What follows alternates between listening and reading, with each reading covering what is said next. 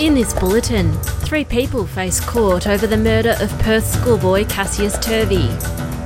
Charges laid after the spray painting of a classic artwork in Western Australia. And in tennis, speculation that Rafael Nadal may be close to retirement after injury ends his Australian Open campaign.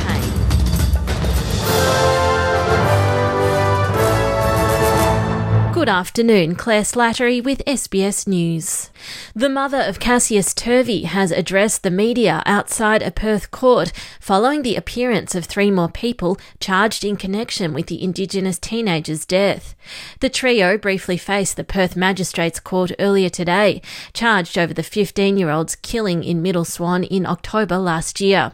It's alleged the three were with 21 year old Jack Stephen James Brearley during the alleged assault on the teen who died died in hospital 10 days later. His mother, Michelle, has told reporters they're trying to be strong as the court process continues. Good on, um, you know, the um, Western Australian Police and, of course, the homicide squad as well for gathering all their um, evidence. Uh, this is just one step forward to um, justice for Cassius, and it's also one step forward for all of our healing, all of his family. A woman has been charged over an attack on one of Australia's most famous paintings, which she says was a protest against a gas company's alleged destruction of rock art in Western Australia's north. The 37 year old woman from the Disrupt Burrup Hub group allegedly spray painted a Woodside Energy logo onto Frederick McCubbin's work down on his luck at the Art Gallery of Western Australia before gluing her hand to the wall beside the masterpiece. The Northbridge woman has been charged with criminal damage and will appear in a Perth court in February.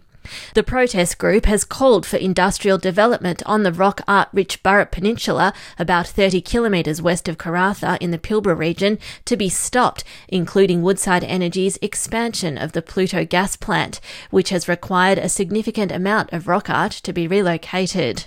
Two more domestic Qantas flights have been turned back today because of engine troubles, the latest mid-air mishaps for Australia's national carrier. The first flight, QF430, departed for Sydney this morning before turning around near Bonnie Doon about 10 minutes into its journey, landing safely back at Tullamarine in Melbourne a short time later.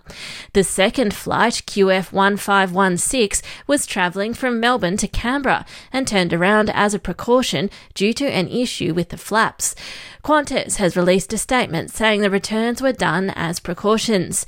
Meanwhile, transport safety investigators are continuing to analyse the most serious incident, a mayday call and emergency landing of the Qantas Auckland to Sydney flight.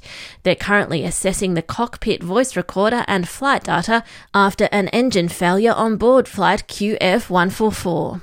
The independent police watchdog in New South Wales will oversee an investigation into the circumstances surrounding the fatal shooting of a man by officers at a police station in the state's north. The 48 year old was allegedly shot dead after pointing a gun at officers outside the station at Tenterfield yesterday evening.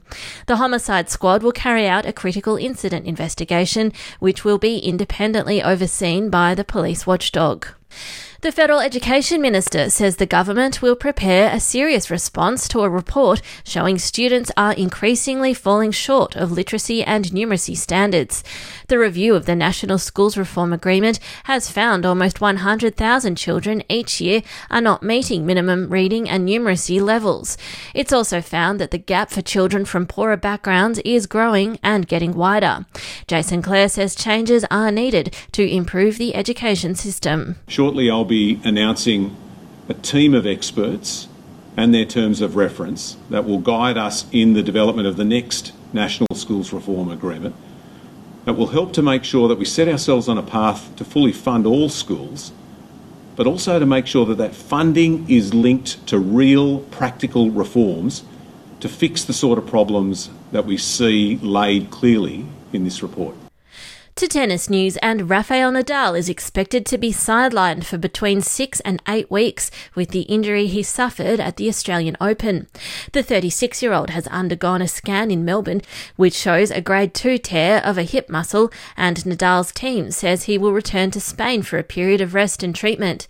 Nadal says he's confident of returning to the court, but former world number one Boris Becker has told Eurosport he believes Australia may have just witnessed Nadal's last Open appearance. The Spaniard's reign as champion at Melbourne Park ended prematurely in the second round on Wednesday with his defeat at the hands of American Mackenzie McDonald, following Nadal's pulling up suddenly in the second set with a hip injury. And that's the latest SBS News.